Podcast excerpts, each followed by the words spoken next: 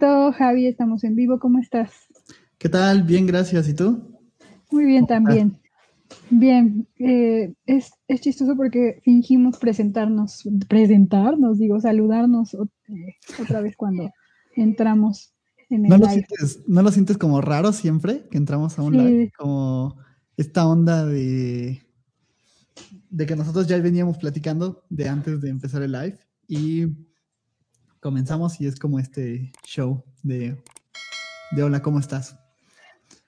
Ajá. Sí, sí, tal vez deba buscar una forma nueva, ¿no? De, de entrar al video sin fingir que nos estamos saludando recién, pero bueno. Listo, autoestima. Me encanta que vayamos a hablar de este tema porque es algo como súper común, ¿no? Que, que, muchos mencionamos, ¿no? Incluso creo que yo, yo en algún punto dije, ay, tengo problemas de autoestima. Eh, pero sí. Ajá.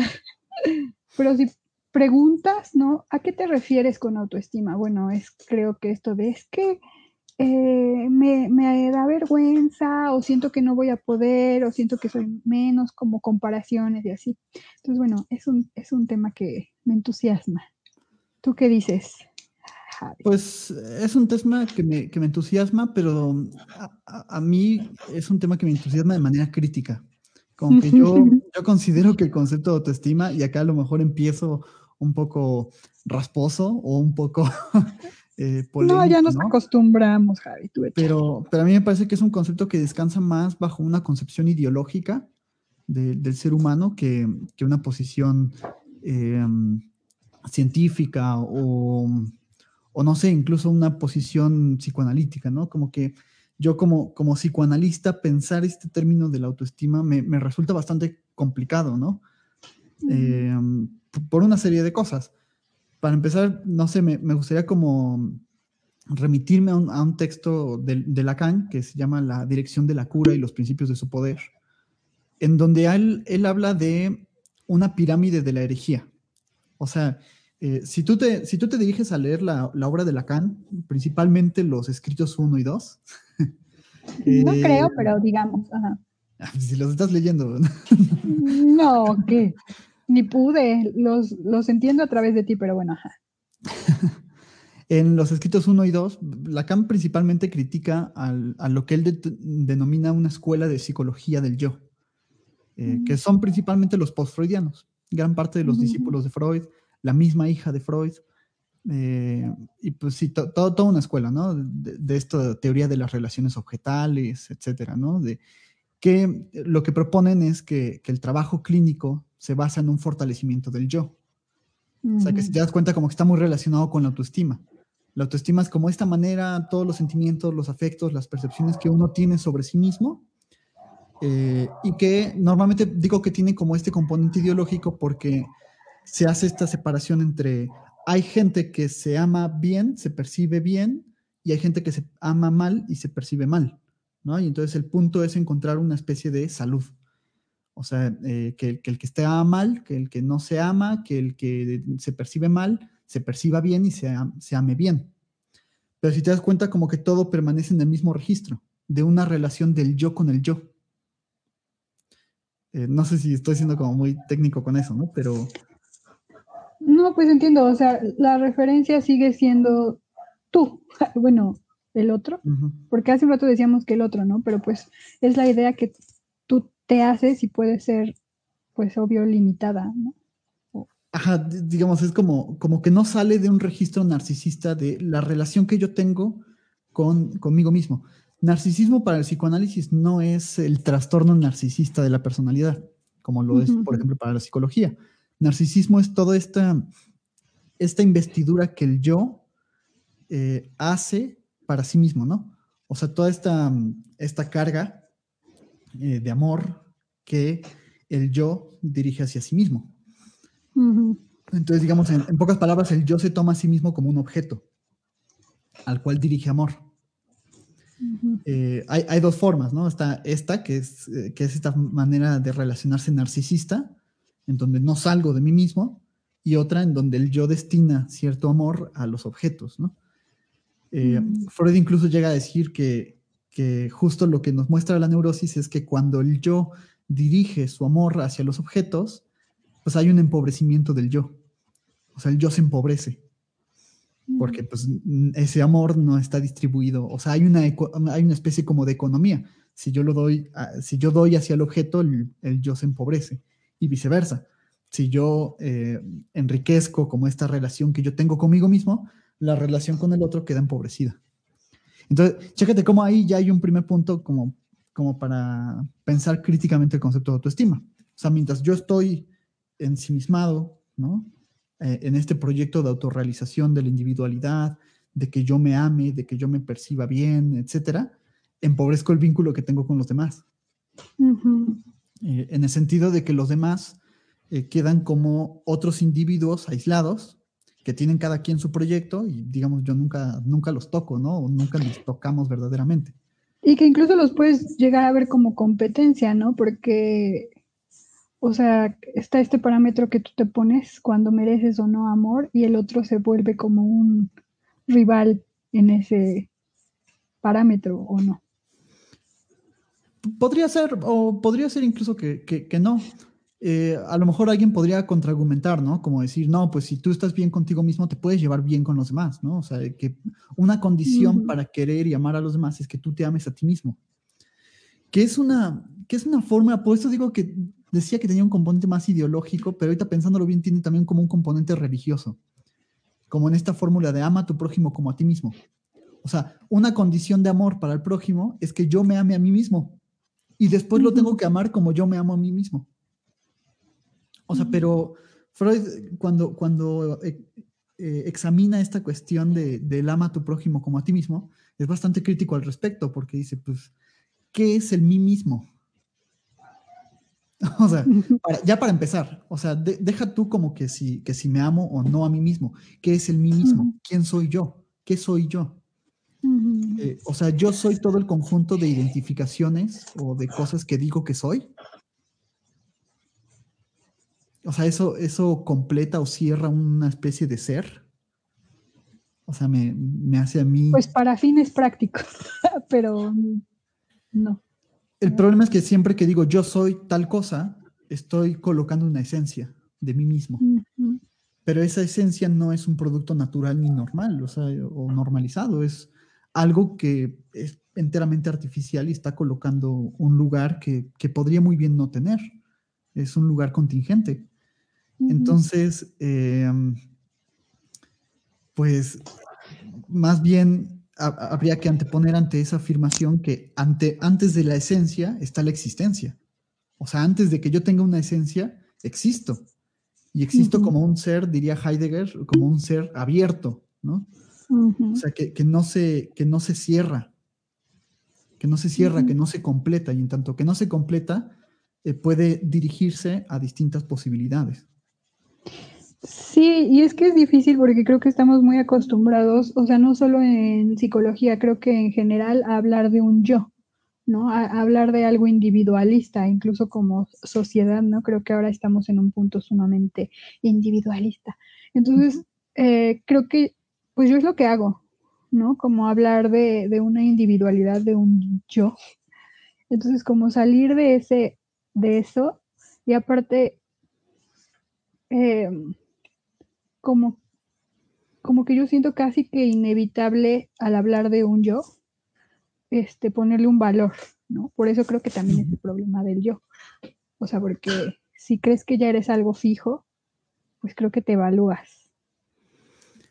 Claro, porque además eh, en los anteriores lives he dicho que el yo eh, tiene como esta función del juicio, ¿no?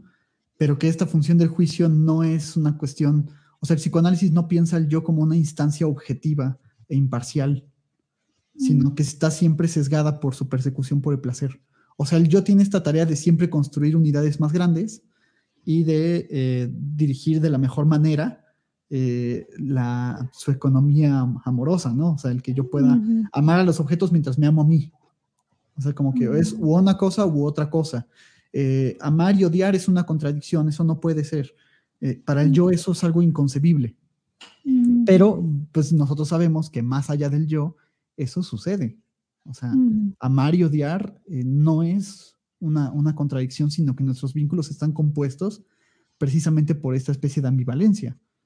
Eh, Lacan habla del odio-enamoramiento. O sea, eh, yo cuando, cuando amo, a la vez también hay algo del odio que se está jugando, ¿no?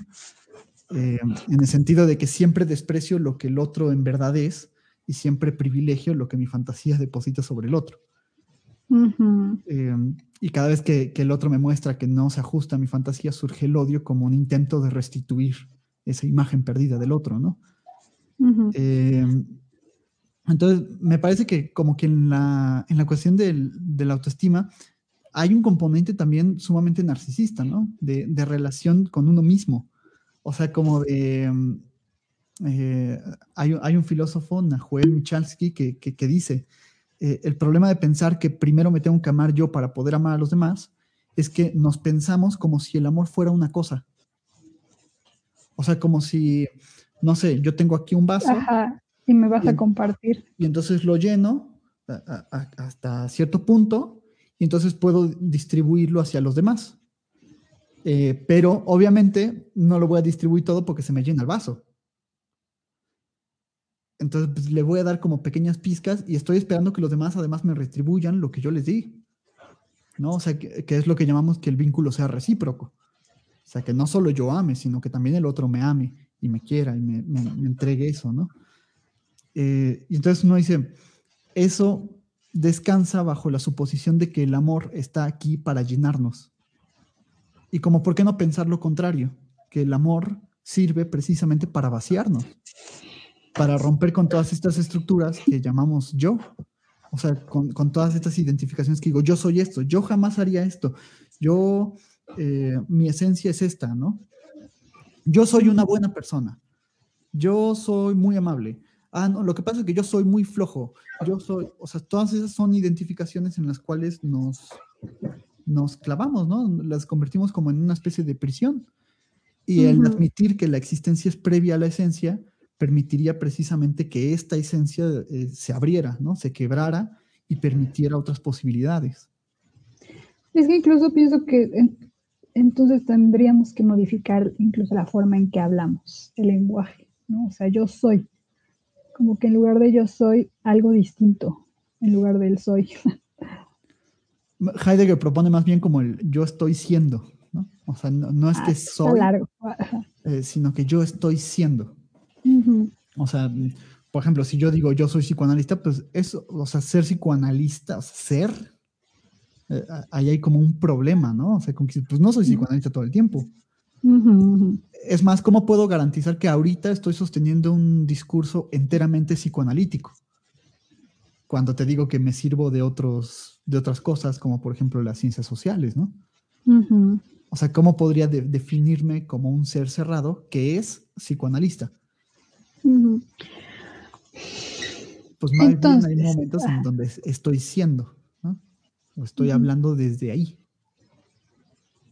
Entonces, a ver, esta pregunta, Javi. Entonces, desde el psicoanálisis, o ajá, desde tu postura más bien, mejor. ¿Por qué no deberíamos, creo que ya lo dijiste, pero así como para hacerlo en, resumen, ¿por qué no deberíamos entonces evaluarnos?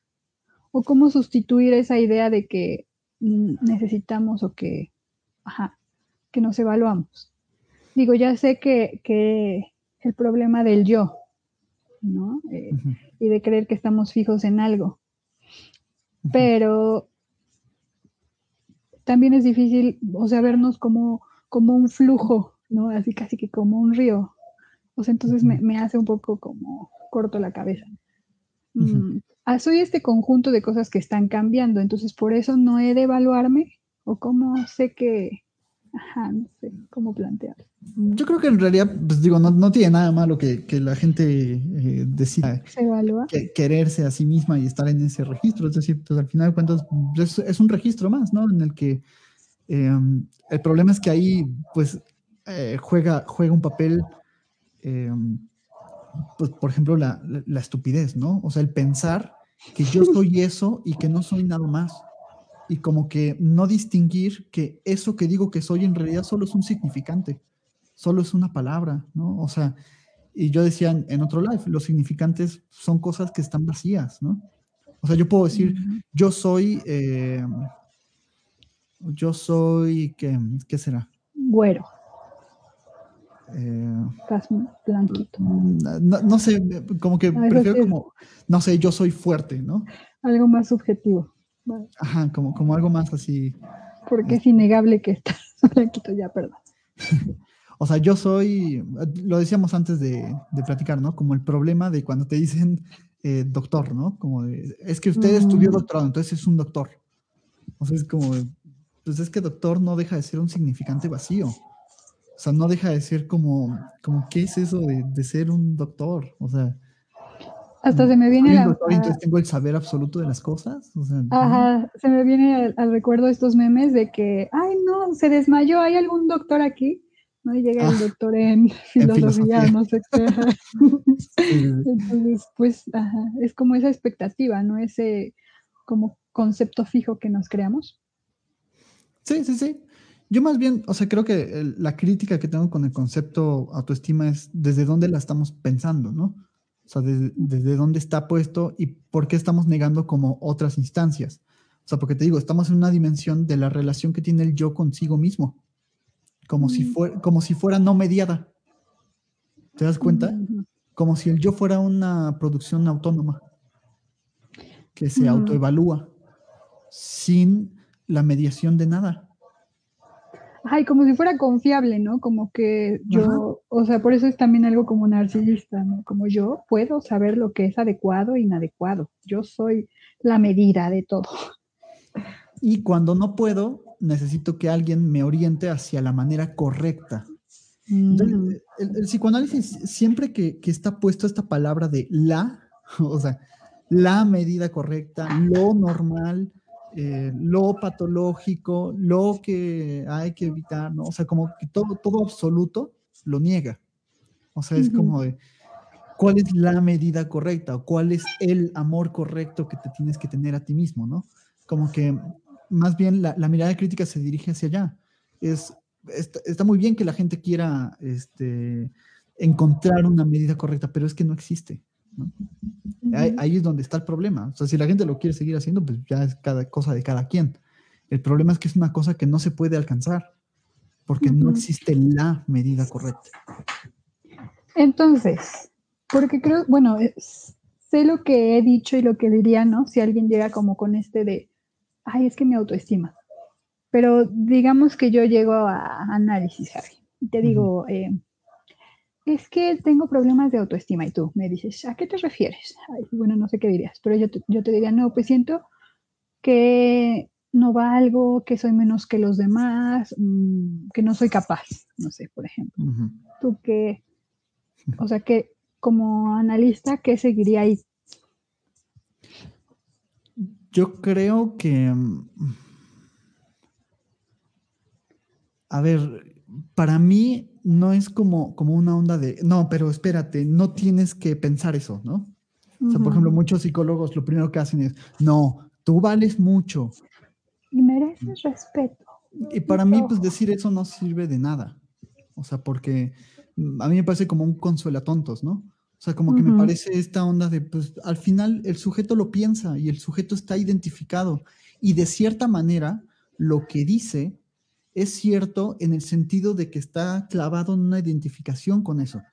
O sea, me revela un lugar en el que el sujeto está identificado. Ahora, a mí me parece curioso porque decir soy un tonto, es que no sirvo para nada, es que algo así, también es una forma de encontrar sentido sobre uno mismo. Y entonces me parece que, o sea, claro, es una forma que, que es enteramente patológica, ¿no? O sea, que, al sujeto le hace, le da sufrimiento, ¿no? La cosa es más bien, yo lo que busco, buscaría como análisis es, ¿por qué tienes tanta certeza de lo que eres? O sea, e, es, es, ahí donde está el problema, no tanto como de si eres valioso o no eres valioso, o vales la pena o no vales la pena, o eres esto o eres lo otro, o sea, no tanto hacia ahí, sino más bien como el decir, ¿por qué tienes tanta certeza de lo que eres? O sea, ¿por qué estás tan, tan fijado o tan entrampado en cosas, no? Por ejemplo, en las personas que están deprimidas es muy común que, existe como esta cuestión del autorreproche. Ah, de todo, todo lo que diga sirve para reprochármelo. O sea, claro, soy un inútil que no sirve para nada. Y entonces cualquier experiencia que viva viene como a confirmarme que soy un inútil y que no sirvo para nada. Y porque aparte en la depresión creo que es algo que hasta los demás hacen, ¿no? ¿Por qué no le echas ganas? Entonces, pues es otro súper reproche que echarte encima.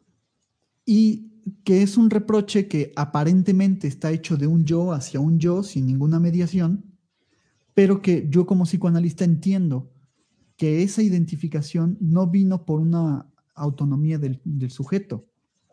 O sea, no, es que el sujeto sea autónomo y de repente diga, ay, de repente pensé que, que soy un tonto y ya.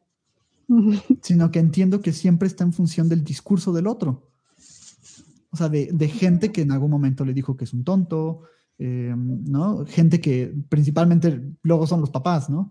Que, que le están reprochando todo lo que hace mal. Eh, o sea, el reproche siempre viene de otro lado, ¿no? O esta, esta identificación o esta identidad siempre le es dada de otro lado.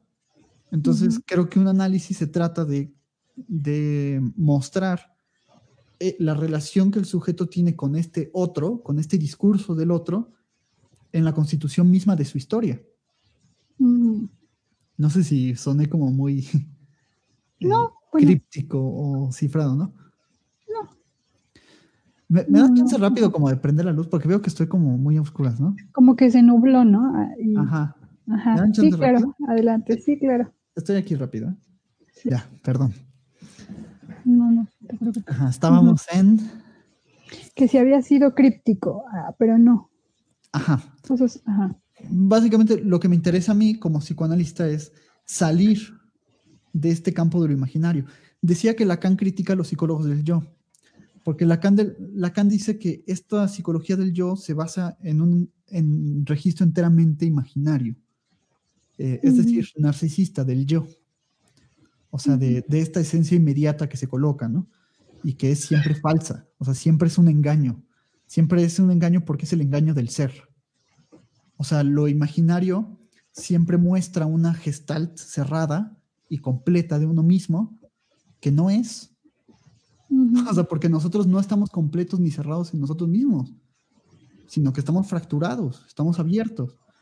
Más bien, eh, Lacan siempre critica esta, esta concepción imaginaria y dice, más bien eh, hay que hacer el trabajo, al menos un primer Lacan, ¿no? Ya después va a haber como algunos cambios pero un primer Lacan dice, eh, hay que salir de lo imaginario y entrar como en el trabajo de lo simbólico. Porque em, él dice, lo imaginario da consistencia, ¿no? O sea, nos, nos delimita. O sea, yo digo, yo soy Javier, yo soy este cuerpo, yo soy esta piel, eh, yo soy lo que pienso, yo soy mis creencias religiosas, etcétera, etcétera, etcétera. Yo soy. O sea, hay una cierta consistencia del ser ahí. Pero lo simbólico lo que, lo que muestra es más bien la función del agujero. O sea, es eh, esta consistencia está agujereada. Entonces, lo que importa es la función de este agujero, ¿no? O sea, porque gracias a que hay este agujero puede haber un deseo. No sé si estoy sonando muy teórico. No. Pero eh, la existencia del agujero lo que permitiría precisamente sería eh, romper con esta supuesta consistencia del yo. Ajá, ajá. Sí, sí. ¿Por qué crees que estabas siendo muy, ¿cómo dijiste? Teórico. Teórico. Porque, bueno, estoy hablando de lo imaginario, lo simbólico. ah, bueno, ajá, claro. También, también es como una forma muy, o sea, muy general de definirlo, ¿no? O sea, obviamente es más complejo que, que, que esto, ¿no? Y podríamos hablar horas de esto, la cosa es que Lacan critica a los psicólogos del yo porque no se centran en este registro de lo simbólico, de la relación que el sujeto tiene con este otro que le devuelve eh, algo, ¿no? que le devuelve un discurso que lo constituye a él como un sujeto, ¿no?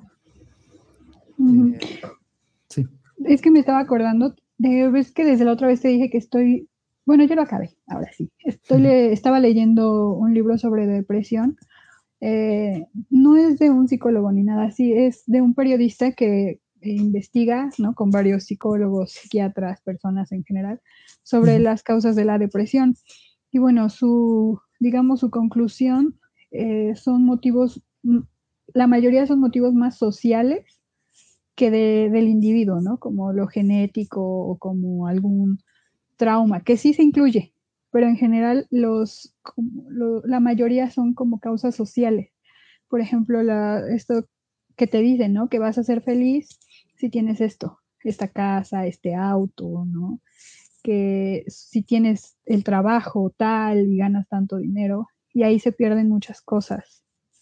O te centras en cosas que no, bueno, es que ahí entro al, al, yo de nuevo, pero que no te van a dar esa satisfacción o ese bienestar. Entonces, bueno, pensaba en esto por lo social, ¿no? Por cómo es como incluso culpar a la persona como al deprimido, ¿no? No, tú estás mal, tú estás malito, ¿no? Cuando es algo más social, como del conjunto, del funcionamiento. Claro, porque además, digamos, el, sujeto que no se adapta a ciertas ideologías actuales como la de la felicidad es culpabilizado de su propia depresión. O estas teorías individualistas, ¿no? De pensar que la depresión solo consiste en una poca liberación de la serotonina, por ejemplo. O sea, es como, a ver, no, o sea, yo no digo que no exista una parte biológica, claro que sí. Y seguramente también existe una parte social y podríamos, eh, podríamos remitirnos como a todas las estructuras que determinan que un sujeto pueda eh, padecer depresión, ¿no? O todas las situaciones materiales incluso que permiten que eso, ¿no? Perder un trabajo, perder una pareja, yo qué sé, cualquier cosa. Lo que a mí me interesa como analista eh, es más bien la relación que este sujeto tiene con el discurso del otro que conforma su historia.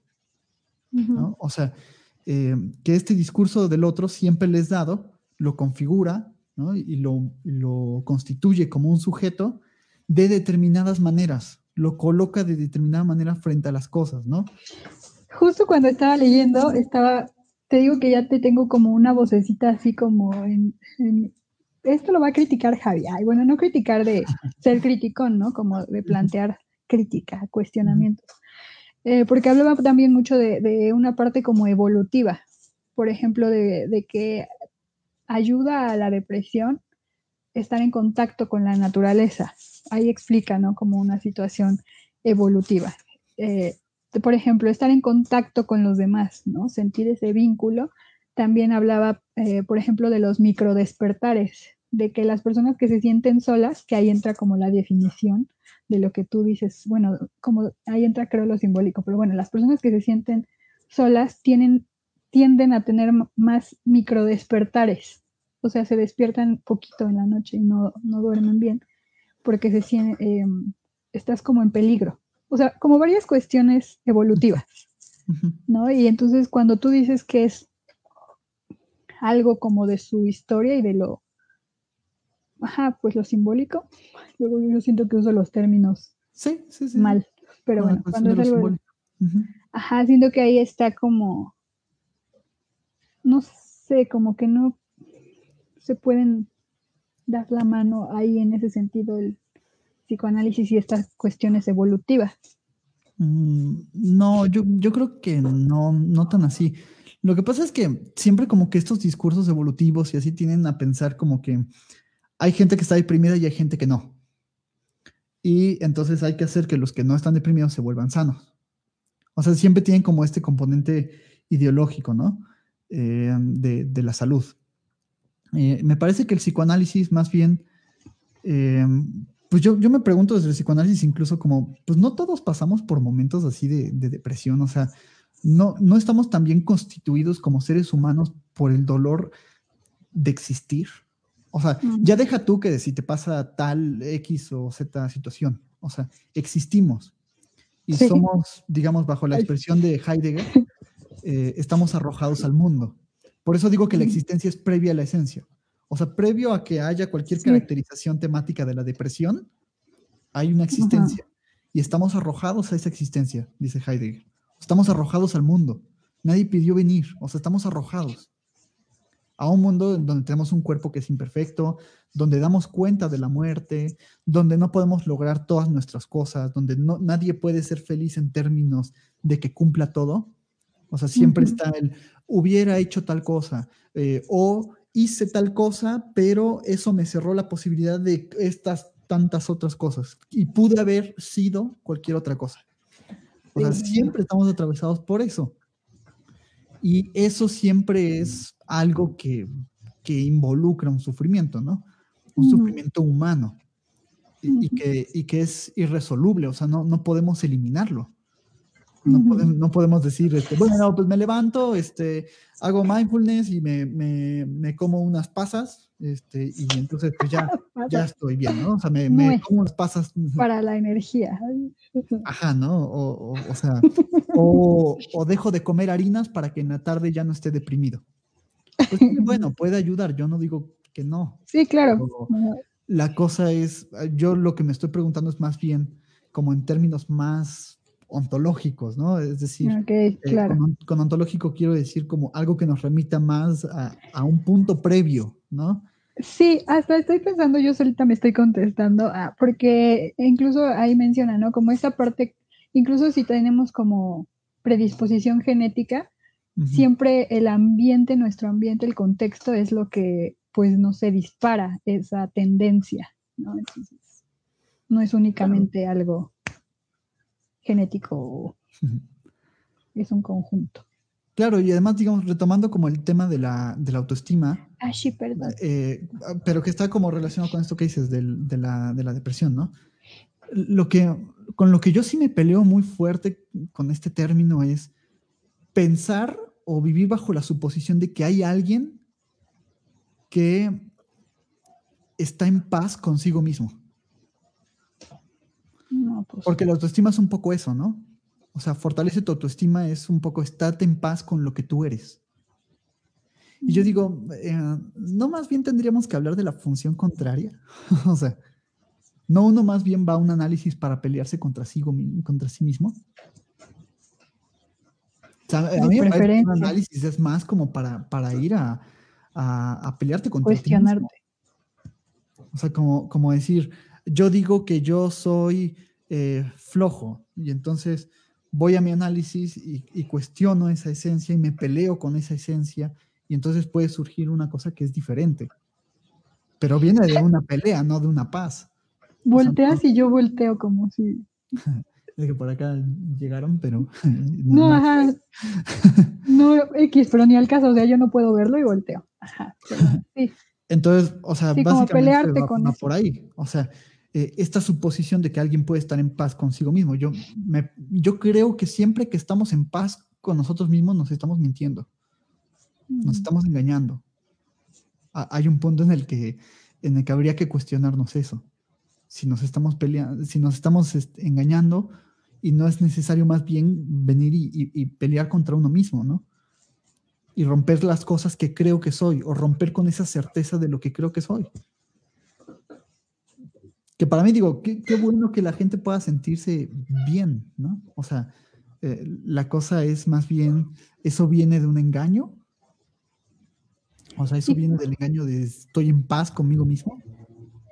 Y hablando precisamente de eso, Javi, quisiera preguntarte, o tú qué opinas, ¿cuál es el peligro de engañarte? Porque pienso, eh, es casi me parece inevitable a mí pensar en esta tipa ay, ¿cómo se llama? ¿Bárbara? Sí, nutrióloga, fisioterapeuta y todo esto. Ah, de todo. No, no, bueno, sigan a esa gente, por Dios. No, pues yo también diría que no, pero bueno. Ella, por ejemplo, siento que se engaña, ¿no? O sea, que nadie te, quite tu sonrisa. no sé, pero yo creo. Y, y, si, y si sufres violencia, dile. No. Dile con todo tu corazón que no te pegue y que, y que mereces ser tratada como Ay, vaya, que Merece ser tratada como él quiere que lo traten. ¿Qué te hace pensar que él no se odia a sí mismo también? ¿no? Ah, exacto, bueno. mira, mira, te es, curioso. Es, curioso porque la, o sea, este, este varón que, que, ejerce violencia, por ejemplo, lo que yo he visto es, claro, tenemos a un varón que ejerce activamente violencia.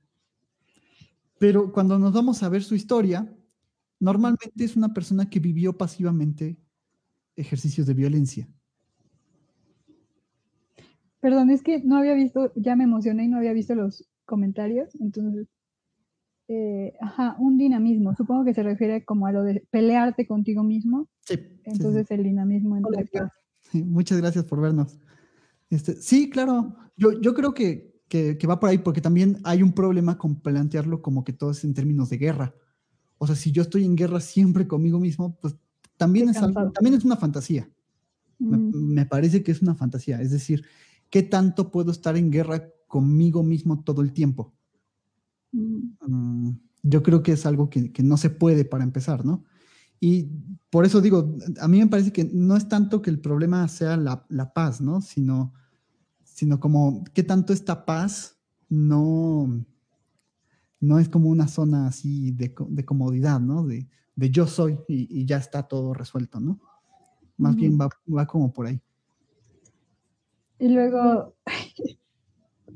Los plátanos, con cero calorías. Ay, no, ¿Para subir el ánimo o como, es que no entiendo, sus plátanos con cero calorías? Sí, porque dice que tiene plátanos de cero calorías que te suben el ánimo. O sea, ella como, bueno. Bueno, yo nunca lo he escuchado de ella, pero, pero no sé, según yo sí. Pero, pero vuelvo, vuelvo un poco con, esto de la, de la, violencia, ¿no? O sea, yo lo que he visto en, en, mi análisis de, de, varones que ejercen violencia es precisamente eso. O sea, tienen, ejercen activamente la violencia, pero eh, en la infancia o en algún momento en su vida experimentaron episodios de violencia de manera pasiva. O sea, fueron ellos quienes vivieron esos episodios, ¿no? Y entonces, pues repiten eh, en la actividad lo que vivieron de forma pasiva, que es como el, cliché de la repetición freudiana. O sea, para Freud, una experiencia pasiva se repite de manera activa, ¿no? Con el sujeto en esta posición de, activo. Y entonces, pues, cuando sale Bárbara de Regil a decir, no, pero es que dile que te trate como él merece que lo traten, ¿no? O sea, o como él quiere que lo traten a él. Pues digo, bueno, pero es que estás ignorando que él tiene precisamente también esa historia, ¿no? O sea, no, es tan simple. Es como. Exacto. O sea, ¿qué espera? Pues esas fueron las críticas, ¿no? De, de, todos, o sea, de no psicólogos, de personas con sentido. va a llegar el tipo y va a decir, ah, sí, es cierto, ¿no? Pues de hecho, las personas de las que, las que viven violencia doméstica, ¿no? Pues lo que más hacen es decirle al marido que les dejen de pegar. Y más, digamos, y, y esa dinámica, em, hay, hay, un texto, ahorita no me, no me acuerdo bien cómo se llama, pero hay un texto en donde aborda justamente esto, ¿no? O sea, de cómo hay como una especie de círculo vicioso, porque él llega agresivo, ¿no? Ella está, se desestabiliza, se descompone, se desestructura, y entonces él se pone más nervioso. Por lo tanto, se pone más violento, ¿no? O sea, hay como toda una serie ahí, eh, una dinámica mucho más compleja que simplemente decirle, ay, ya dije de pegarme. No, no, no sigan a esa señora, de verdad. Eh. Bueno. yo, creo que si, si te ven, si nos están viendo, pero en este caso a ti, dudo que vean también a Bárbara de Regil o la sigan. Entonces, no te preocupes, Javi. No creo que nadie pero... pero más, más como para, para lo chusco, para divertirse. Bueno, y te decía cuál es el problema de vivir en un engaño, porque pues mientras estás engañado puede que hasta lo ah. disfrutes en cierta forma.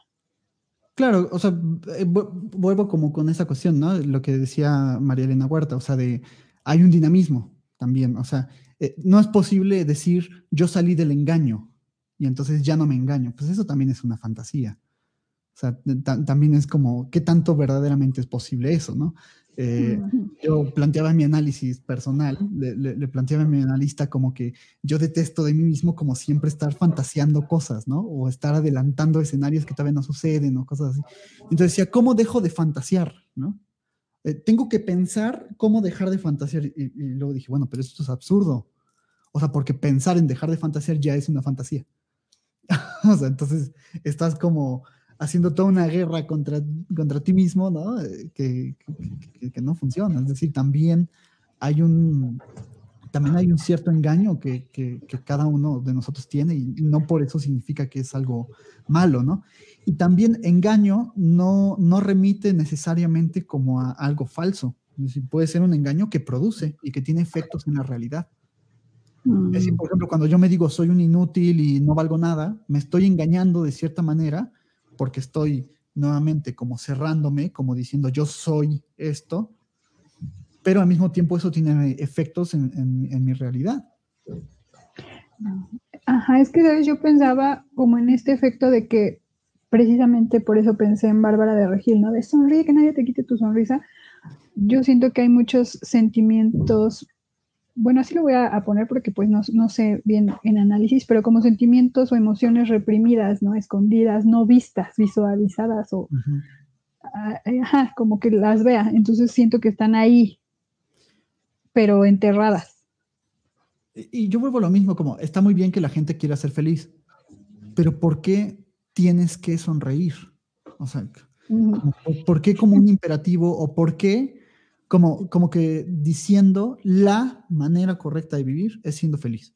¿Por qué? O sea, ¿por qué no puedo pelearme conmigo mismo y estar conflictuado y estar en contradicción?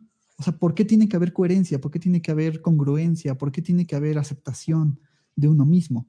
O sea, no digo que esté mal, ¿no? O sea, la cosa es por qué tiene que. O sea, ¿por qué pensamos que es la única manera o que es la manera correcta que viene sin consecuencias? Es como, no, pues también viene con consecuencias.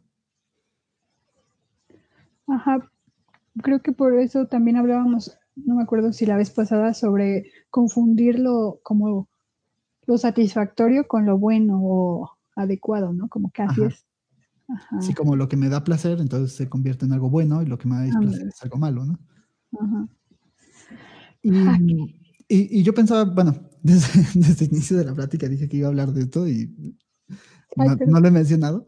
No, yo, yo, yo fui que, quien se empezó como a desviar así cañón, pero eh, decía que todo esto eh, de la pirámide de la herejía, o sea, que, que Lacan critica la psicología del yo, que es la que plantearía una cuestión como la autoestima, porque dice, el problema es que se sostiene en una pirámide de la herejía, que está compuesta por tres pilares. Dice, la primera es creer que el yo es una instancia autónoma, objetiva e imparcial. Mm. O sea, así como que, eh, por ejemplo, Ana Freud eh, tiene un texto que se llama El yo y los mecanismos de defensa, mm. donde le dan la torre a todo lo que dijo su papá, ¿no? o sea, es increíble. Le dan la torre desde las primeras páginas. Porque ella dice que el yo es una instancia psíquica neutral. Entonces tú dices, ¿cómo? Sí, neutral porque hay una serie de conflictos que están pasando alrededor para las otras instancias, como lo son el ello y el super yo, y el yo está como, como que hay una parte del yo que está encapsulada eh, y, que, y que está imperturbable, o sea, no se perturba. Y entonces observa, de manera neutral, como un juez, imparcial y objetivo. O sea, justo lo contrario de lo que diría Freud, ¿no? Porque Freud precisamente lo que dice es, no, el yo no es una instancia neutral que está alejada del conflicto. El yo es el lugar donde recaen todos los conflictos. Pareciera más bien como algo también como religioso, ¿no? Hay ya como que hay algo ahí. Sí, sí, sí, sí, sí. Y, Freud eh, tiene, tiene un texto que se llama El yo y el ello, que es uno de los más leídos, pero también de los más mal interpretados, en donde dice que dice, el yo recibe avasallamientos de todos lados. Por un lado tiene los, las amenazas de la realidad, porque el yo está en la percepción conciencia. Eh, entonces, pues toda la realidad me muestra amenazas constantes hacia mí mismo, con disolverme. Por otro lado, está amenazado por las pulsiones del ello, que aspiran a un placer desmedido, que también nos colocaría en peligro. Y por otro lado está eh, luchando con los imperativos del super yo, o sea, con lo que el super yo, con esta comparación y esta crítica que el super yo le hace constantemente con respecto a un ideal. Entonces, dice Freud, conclusión, la vida es difícil. Porque, o sea, el yo está en un lugar así súper mínimo y está siendo avasallado constantemente por estas tres instancias. Entonces, ¿cuál yo autónomo? ¿Cuál yo independiente que sale a flote y dice yo soy neutral y estoy, y, soy libre y no nada me limita, ¿no? Pues, pues, al contrario, ¿no? Está en el lugar donde le llueven todas las piedras. Y entonces plantear un trabajo desde el yo sería pues fortalecer el síntoma. Eso es lo que Lacan también va a, dedicarse a mostrar. O sea, dejen de pensar que el yo es una instancia autónoma y neutral, además. O sea, eh, saludable. O sea, como que yo puedo pensar de mí mismo algo que no depende de la opinión de los demás, algo que está autoproducido, autoestima, o sea, es autorreferencial, y pues ya, ¿no? Y, dice, ese es el primer pilar de la pirámide. El segundo pilar es eh, las relaciones de objeto. Eh, se piensa, en, las relaciones de objeto se piensa que vamos pasando por etapas en donde buscamos diferentes objetos, los vamos incorporando y llega un momento en el que en el que el yo se completa y ya no depende de los demás. Y entonces toda, relación eh, toda relación que tengo con el otro es de no dependencia. ¿Qué es lo que proponen, por ejemplo, psicólogos? Que no sé qué pienses de ellos, pero a mí no, no me gustan, como Walter Rizzo, ¿no? Eh, que te dice, desapego. Ajá, desapegarse sin anestesia. Sí, desapégate, o sea, como... Pues... Bueno, ojalá pudiera, ¿no? Ajá, pienso, por ejemplo, del que simplifica mucho las cosas. Sí. Ajá, entonces por eso es que no es mi hit ese hombre, pero no había visto como desde lo que tú dices. Ajá, como que es la posibilidad de un yo que, que supla sus faltas y tiene una relación de objeto en donde no depende del objeto para completarse, ni, depende de nada para, con, con, respecto al objeto, ¿no? Y que sería como este ideal de, de, incluso la autorrealización. O sea, yo me autorrealizo, entonces solo me relaciono con los demás para ayudarlos a autorrealizarse y que ellos me acompañen en este viaje de autorrealización. Ay, fíjate, o sea, creo que incluso genera culpa y lo veo, bueno, estoy pensando en algo como personal, ¿no? Como decir, ay, ¿por qué dependo? Estoy mal, ¿por qué quiero esto? Estoy mal. Claro, claro. Diste con el clavo, ¿no? O sea, y curiosamente buscando autoestima encuentras culpa. Chécate, ¿no? O sea, sí, sí, totalmente, totalmente. O sea, también, también con, la, con la afirmación anterior si yo me considero autónomo y me considero objetivo, ¿qué va a pasar cuando algo se me escape de eso? El yo es rígido, es inflexible. Por eso trabajar con él eh, lo único que hace es fortalecer las resistencias. Es eso lo que Lacan le critica a los psicólogos del yo, como están, están fortaleciendo las resistencias y están fortaleciendo el síntoma. No están curando a nadie, no sirve para nada su trabajo. Mm. Eh, entonces, y luego eh, el tercer pilar, eh, que este es el que más me encanta, ¿no? O sea, dice, es la suposición de que existe este otro que ya logró los dos pilares anteriores. Mm. Que normalmente dice, ahí los psicoanalistas nada narcisos, ¿no? Dicen, ese soy yo.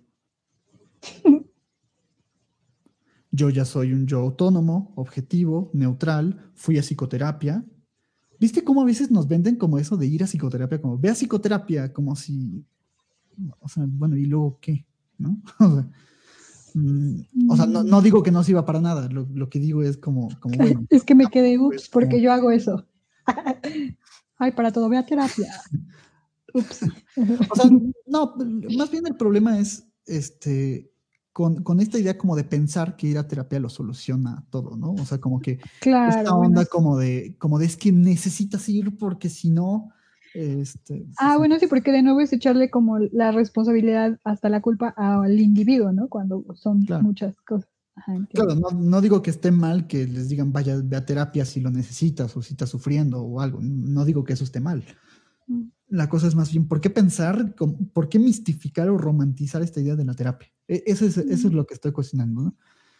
Este, y por otro lado, em, pues bueno, nuevamente ahí, ahí Lacan está haciendo una dura crítica hacia el psicoanálisis.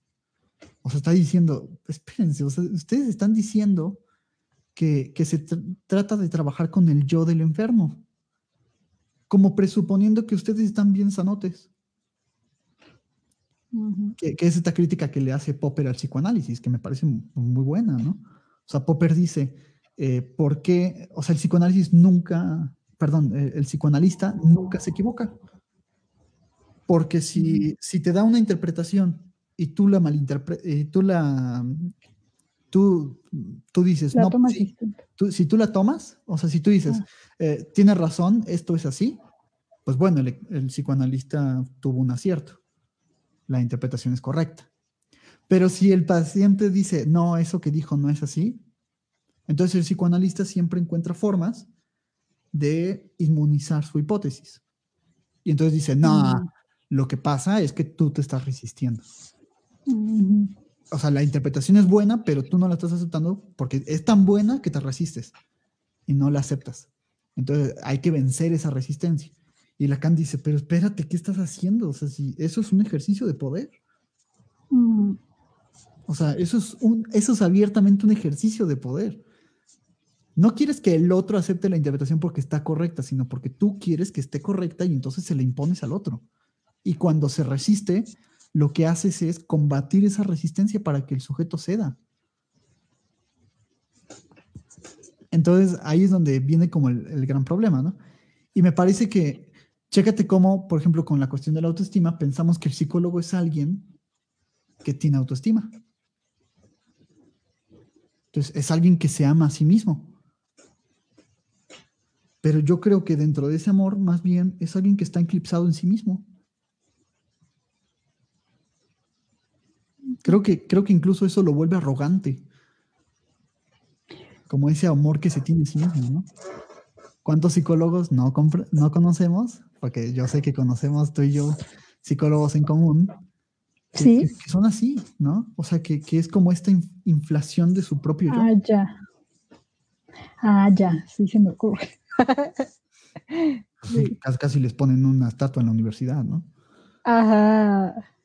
Casi les hacen un tótem ahí, así.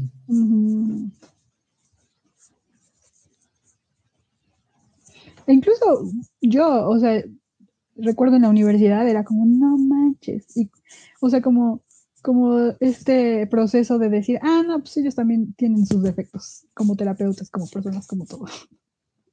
Claro. El problema es que nunca están puestos porque siempre están en esta autoestima. O sea, yo me amo a mí mismo, me acepto con todos mis defectos. Que dices, perdón, yo hay defectos que no acepto de mí mismo. Yo no me acepto al 100%, ¿eh? Y me parece que es un ejercicio, pues no sé si decir sano, pero me parece que al menos ya no está inserto en esa relación narcisista con uno mismo. Nombres, Javi, queremos Después, después. Ahorita no es momento. después con gusto. voy a hacer un grupo para que nos pases el dato, Javi. Sí, maestras que se ponían como incluso a, a, decir, ¿no? Maestras y maestros que se ponían a decir quién era un buen terapeuta y quién no era un buen terapeuta. Quién iba a llegar lejos y quién no iba a llegar lejos. ¿Y cómo lo sabes? ¿Por qué estás tan segura? No, pues porque yo, yo soy inteligente. Yo tengo ojo clínico. Ah, sí, el ojo clínico. Pues bueno, está bien.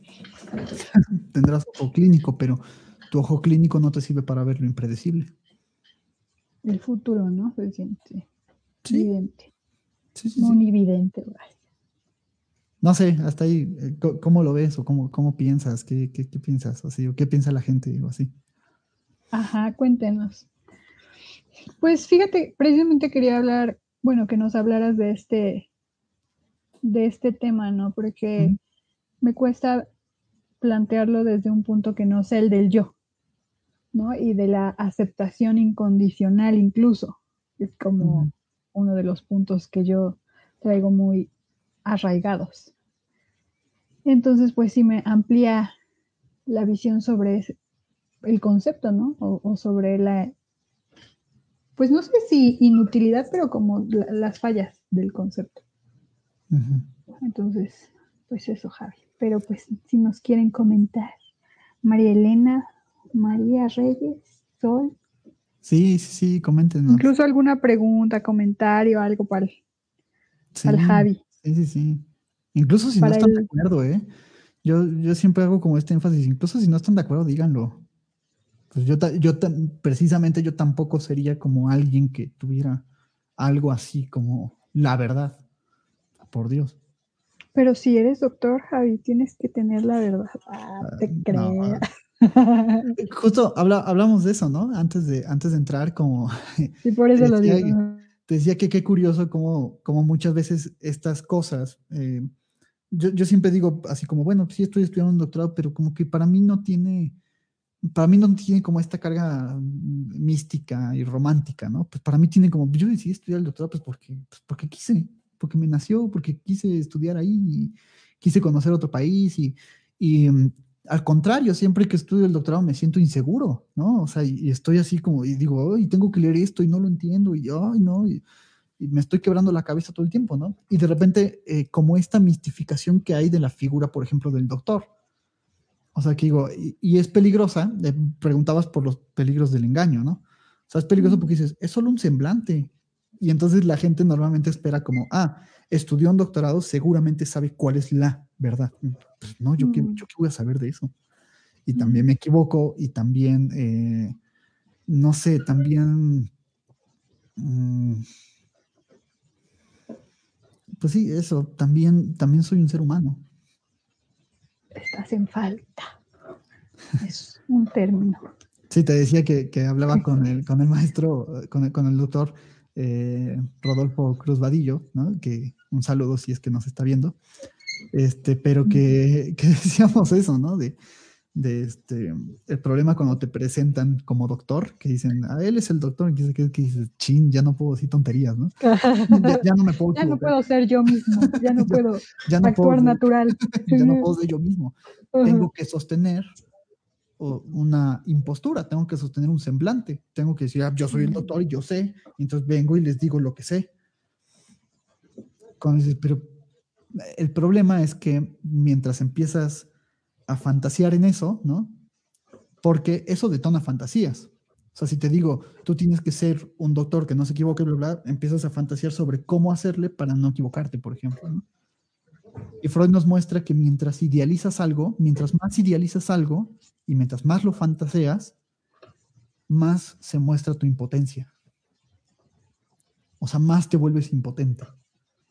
mientras más estoy concentrado en mostrar que soy un buen doctor o alguien que merece ser llamado doctor, más impotente me vuelvo, ¿no?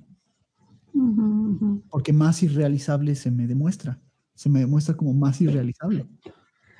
Sí, es que estaba pensando en lo que nosotros, ahí bueno, no nosotros, yo como psicóloga eh, llamo la profecía autocumplida. Ahorita que estabas diciendo eso, ¿no? Como si te ves de cierta forma, te defines de cierta forma, lo más probable es que hagas todo lo posible para comprobarlo.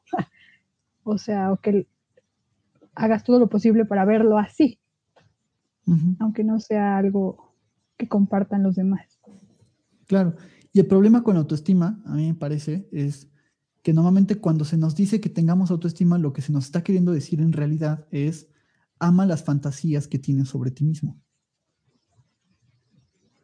Y, a ver, la fantasía sostiene. Claro que sí. O sea, yo no digo que eliminemos la fantasía, sería imposible. O el yo tampoco. También ya me dijiste que es imposible. ¿no? O sea, la cuestión sería más bien como en en poder decir, em, perdón, como que se me fue un poco la idea. Em, Por el... Ya volverá. La importancia de hacer énfasis en la humildad y en el reconocimiento de nuestra humana precariedad. Exacto. O sea, es como, yo no digo que está mal que la gente se ame o que tenga una percepción sobre sí mismos o que tenga una, o que construyamos incluso fantasías de nosotros mismos, porque no me parece nuevamente que la fantasía sea falsa. Lo que sí creo es que eh, también debe haber un momento de atravesamiento de esa fantasía. O sea, decir, espérate, mm. esto solo es una fantasía. Mm. Y el problema nuevamente es que cuando yo me idealizo a mí mismo, empiezo a construir algo que no es. Y entonces, pues, en la persecución de lograr eso que no es, muestro mi impotencia y mi imposibilidad humana. Más acentúa esta humana precariedad, ¿no? Como la menciona María Elena que también es doctora, ¿eh? También, eres doctora, amiga. Ah, doctora, se, se nota en su... Ay, no, estoy haciendo chascarrillos, pero sí, o sea, sí creo que te, te, llena de mucha responsabilidad un título, ¿no? Incluso desde el maestra, ¿no? Bueno, y desde la licenciatura, ¿no? Ah, no, pero ya, ya tiene licenciatura. Este, ya. va a ser que la licenciada se vaya a comer tacos de canasta, no puede ser. Ajá, la licenciada, ¿cómo es? Ya, ya tienes licenciatura, ¿cómo es que hablas así? O una prima de broma me dice, ay, para eso te mandé a la universidad, de que digo alguna ah, cosa, ¿no? Para eso te mandé a tal universidad, así ya. Muy bueno, ya, aquí ya. la doctora, bueno, pues Javi, se nos fue el tiempo con este tema que me parece apasionante. Ahí. Entonces dime, ahora sí, como, como siempre, ¿qué mensaje quieres que nos quedemos? te pregunto. Pues yo creo, bueno, había decidido llamar este, este video o habíamos pensado como nombrarlo la autoestima en lugar de la autoestima, como haciendo referencia a que, de acuerdo con ustedes en el tema de los títulos. sí, amiga, así, así es. Este. Mm, Perdón. Yo el creo. Título que habíamos, que habías pensado. Yo creo que habría que ver que esta construcción de la autoestima no es una cuestión individual, autónoma, que no requiere de un otro, ¿no? sino todo lo contrario. O sea, nuestra autoestima está constituida por el discurso de otro, pero que es un discurso que, eh, que a su vez trae una serie de imaginarios que son irrealizables, ¿no? Y que no dejan de ser cosas que están vacías. Cuando yo digo, yo soy un doctor, o sea, como, como esta gente que se pone pedante de, a mí no me llames maestro, a mí no me llames licenciado, a mí no me llames Javier, a mí llámame doctor Javier. O sea, ¿qué es eso? O sea, sí, me, ha pasado, ¿eh? Maestro, no, ya soy doctor. Ah, qué bueno que me dice. Ahí es donde para el psicoanálisis viene la, la cuestión de la imbecilidad. La imbecilidad es esta sobreidentificación con un significante. Es como, solo es un significante, solo es doctor. ¿Eso qué? Es una forma vacía. No digo que no tenga su mérito estudiar un doctorado y bla, bla, ¿no? O sea, lo que quiero decir es que al final de cuentas, en el fondo, esa palabra doctor, pues es un significante vacío, nada más, como el resto, que solo adquiere sentido en su articulación con otros significantes. Muy bien podría no tenerlo y ya. Y más bien, eh, creo que lejos de invitar a la gente a que tenga esta autoestima. A que se amen. A que se amen. O sea, digo, no digo que no, o sea, algo de eso pero también puede haber. La cosa es más bien como, ¿por qué no mejor em, cuestionarse lo que uno es, entrar en, esta guerra contra uno mismo, ¿no? Eh, que, que, no necesariamente tiene un carácter negativo. Eh, porque, por ejemplo, si una persona dice, yo soy una inútil y no sirvo para nada, pues, con más, con, más razón hace falta como esta guerra contra uno mismo, ¿no? O sea, esta guerra de decir, ¿y por qué soy un inútil? ¿Y por qué no sirvo para nada? No sirvo para nada para quién. Y eso es entrar en guerra con uno mismo, con su propia identidad, ¿no? Con, con la propia certeza de sí mismo. A eso me refiero con guerra, ¿eh? No, no significa de, de, voy y me pego literalmente. O sea, no. Estaría chistoso, pero no. no sé, me, parece que, que, por ahí va, ¿no? Un, un, posible trabajo. O sea, que estas personas que dicen, soy un inútil, no sirvo para nada, pero también lo contrario de soy inteligente y sirvo para todo, pues están en el mismo registro. Hay que salir de eso. Va. Super Javi. Muchas gracias. Muchas gracias por em, la paciencia, por los temas, por la flexibilidad en los temas. Y quiero invitar a, a las que nos vieron, Sol, eh, María Elena, María Reyes, que nos digan también algunas propuestas, ¿no? Seguro. Bueno, digo seguro porque cada vez que hablo con Javi me surge como alguna duda, algún tema, ¿no? Entonces seguro ustedes también, pienso. Y pues estaría padre, ¿no, Javi, que propusieran algún tema o parecido para, para que pudieras tú apoyarnos con eso. Entonces, muchas gracias por vernos, muchas gracias a los que nos verán y nos vemos la próxima semana, ¿te parece, Javi? Claro que sí, sí, yo encantado con el tema que propongan. De hecho, nos serviría bastante que nos propongan temas porque a veces tenemos problemas creativos de pensar qué tema. este, pues díganos qué, qué tema les gustaría y con gusto, con gusto. Que también recalcar que no estamos diciendo verdades universales ni, ni garantías de nada. Dice, sí Ah. hablen de la fantasía. Va. Bueno, primero hizo una pregunta que no vi, creo que acaba de salir. Y con esa guerra surgen las Ay, respuestas. Perdón. pues surgen las preguntas, ¿no? Porque la respuesta de cierta manera como que armoniza. Y, y no está mal que uno encuentre respuestas, como dice María Elena, o sea, es un dinamismo, ¿no? Pero el problema está en y, y las preguntas sobre lo que uno no es, ¿no? O sea, creo que con esa guerra vienen preguntas más bien, preguntas de nuestras certezas. Hay que entrar en guerra con nuestra certeza de nosotros mismos. Va. Pues listo, ya nos hizo una propuesta de tema, bueno, te hizo ahí, Va. sobre la fantasía. Entonces, bueno, ahí tenemos ya temas, Javi. No sé, Excelente. después como si lo quieras enfocar en algo o si María nos dice, pero bueno, ya quedamos entonces y nos vemos la próxima semana, ¿te parece? Va, perfecto.